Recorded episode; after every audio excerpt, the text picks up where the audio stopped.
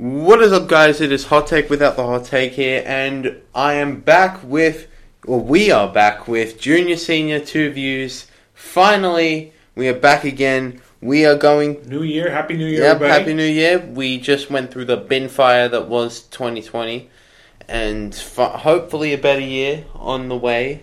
But we always Um, have sports to keep us happy. Yep, and first agenda is the playoffs. The playoffs. Playoffs?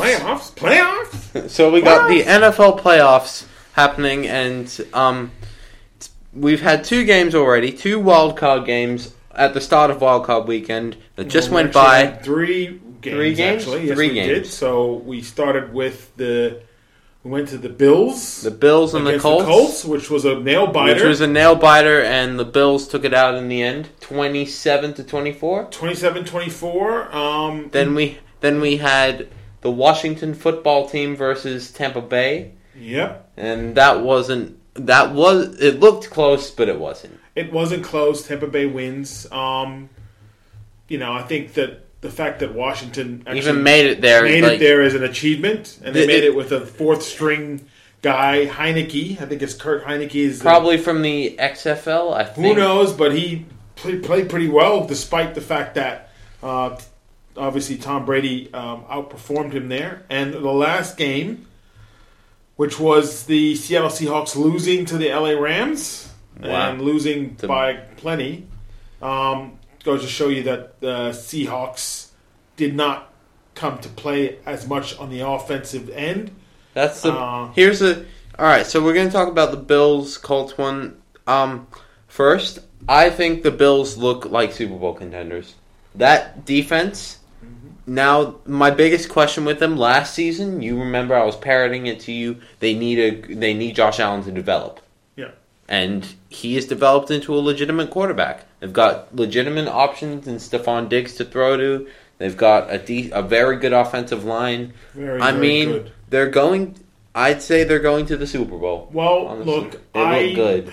I would have to say, not quite there yet as far as Super Bowl goes. I think the fact that this was the first win for Buffalo in 25 years would make the city proud. Yeah. So that that's an achievement. Last year they lost to Houston in the In the wild card game. so that would have been that would have been devastating. Yeah, I think that you know they show that they can play pretty well.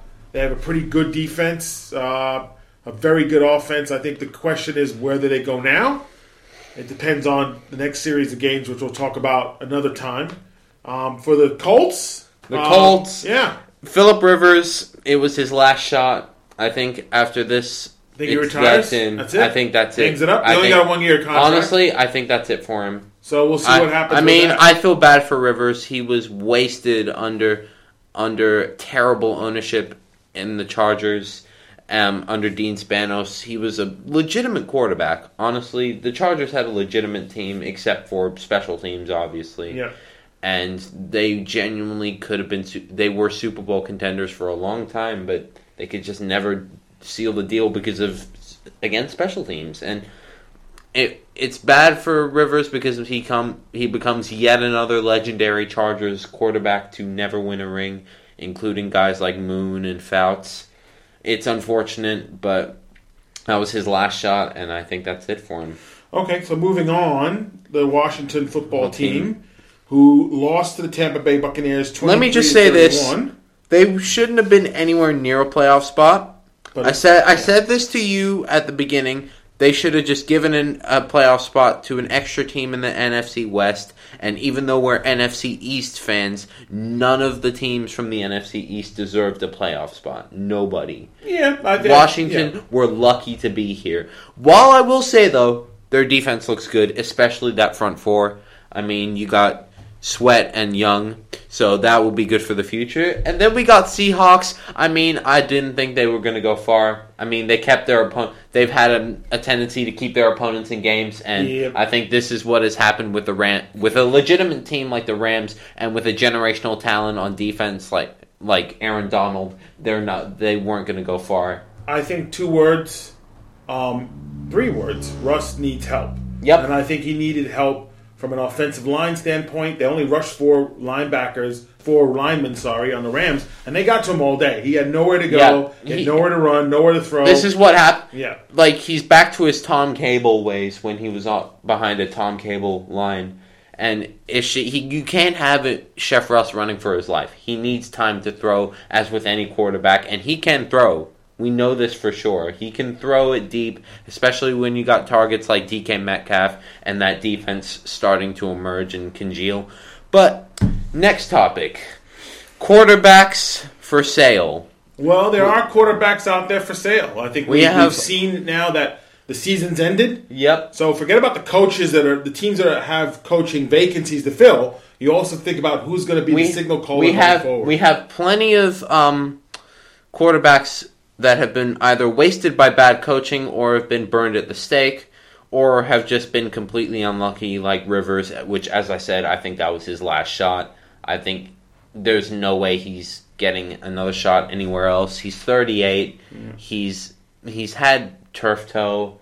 He hasn't been his like amazing best this season. He's been serviceable this season, but he's not what the Colts need. So Okay. they're not going to bring him back. So let's think about that for a second. Good thing you mentioned Philip Rivers. So the interesting thing to make that connection with Philip Rivers is looking at the fact that you have a quarterback out there that has been rumored to be the perfect fit, and he's on another team, and that is Carson Wentz. You did tell this to me earlier. Um, do I think? Let me just say this now. I feel bad for Wentz under Philly. It's he wasn't blameless, but he was the least of their issues. Philly's issues are in two men: Doug Pederson and Howie Ro- Roseman. Those two men are responsible for what is going on here. Um, similar to last year, I think the injury bug has really hit Philadelphia again this It's season. not just because of injuries. But no, no, it's not just They're that. I'm joke. saying when you don't have those pieces. But I think you think about Carson Wentz. You think about a couple seasons ago, a few seasons back. You know, this is a guy on his path to start the Super Bowl, gets injured. You know, ruptures his ACL or what have you, Yeah. season-ending injury, and then suddenly You got Nick Nick Foles, Foles. is the is the MVP. So I think that that may happen. I think Carson Wentz has snapped his last game at Philadelphia. Yeah. He's not going to be a Philadelphia Eagle, I but could- I think he might be a good fit because of the Frank Reich connection. Okay. Then we got Cam Newton. I think And Cam, the man. honestly, I like Rivers. I think he's done. I and it hurts me to say because I love Cam Newton. I loved watching him play as a kid. Just I think he's done. His arm strength is gone.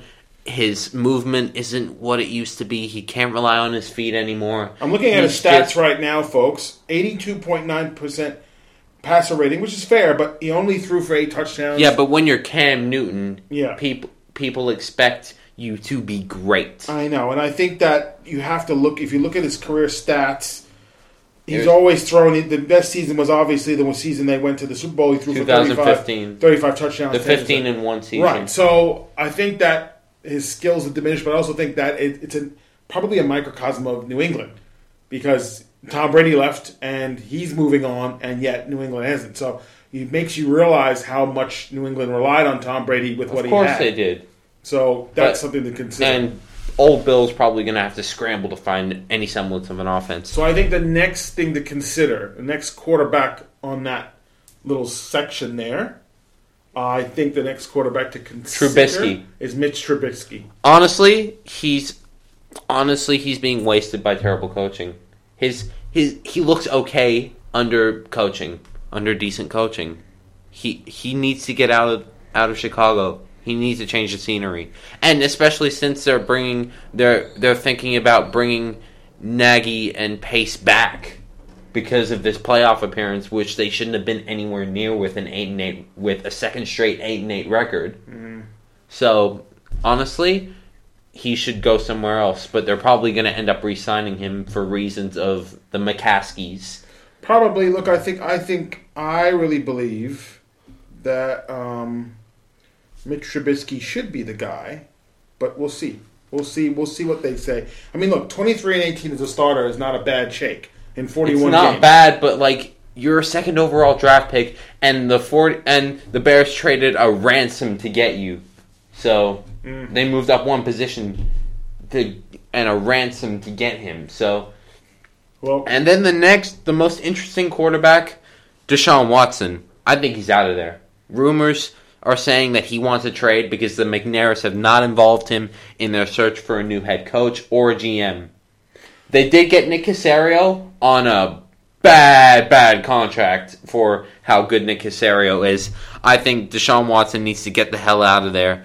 And honestly, it might be the Colts that might snap him up. Stay tuned. Or it might be New England. Got to be a new coach first. We'll see what happens with that. All right.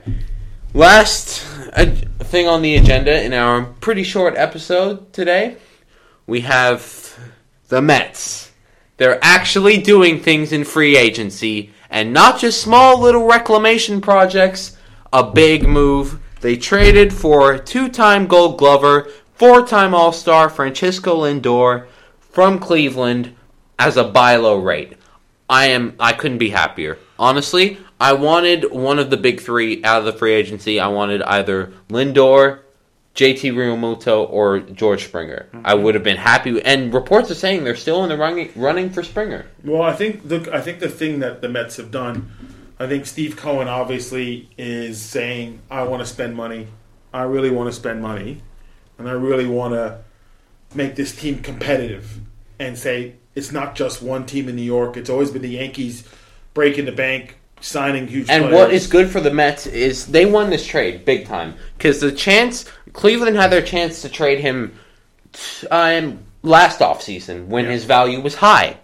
They didn't. Yeah. And now his value's plummeted, and the Mets didn't have to give up too much for him. They only gave up Amed Rosario, two of their mm, mediocre prospects, two first rounders, and they got back Lindor and and a starting pitcher. Yeah, I think it's a good deal. I think you're gonna. I think the good thing about this is the one year contract. So if Lindor and look for Lindor, this is he's in the prime. He's 27 years old. Yeah. So if he can come in there and immediately give them the player that has been so you know highly vaulted at Cleveland those years, then they obviously will be all in on re-signing him. So Of they, course. it's, for the Mets, it's a no, it's a it's a good situation. You know this trade reminds me of? It reminds me of the Mookie Betts trade.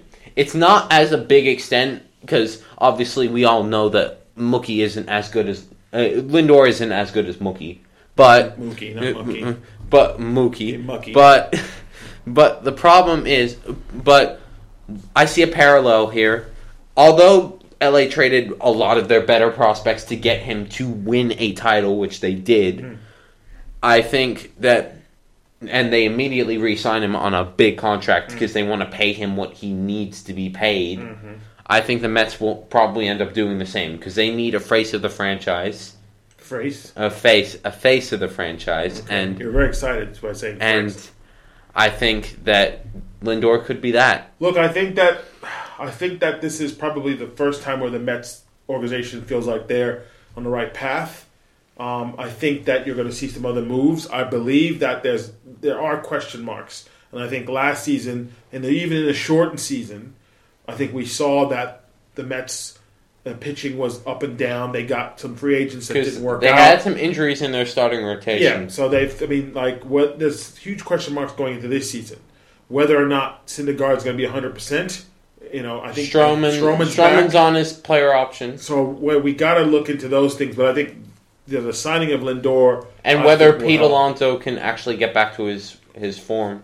Yeah, look, I think this it was a shortened season. We don't know what's going to happen with COVID and baseball, what that's going to look like as far as how many games they're going to be negotiating to play.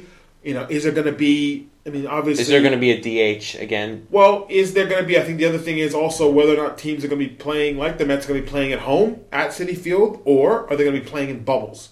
Because last season was all about bubbles and the hub being, you know, San Diego and such. But I don't think so with COVID being ravaging the West Coast. I think we'll, we'll wait and see what happens with that. But I'm very, I think it's very promising to know that that the, that the deals are in place, and then the Mets are going in the right direction. I think fans should be really excited about you know it being competitive. I think that if the Mets become competitive, then you know other teams in the East will become naturally East become competitive as well.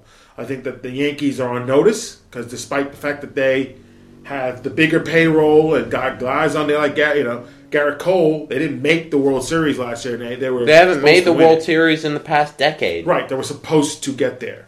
So They've been supposed to get there for the past for the past like decade.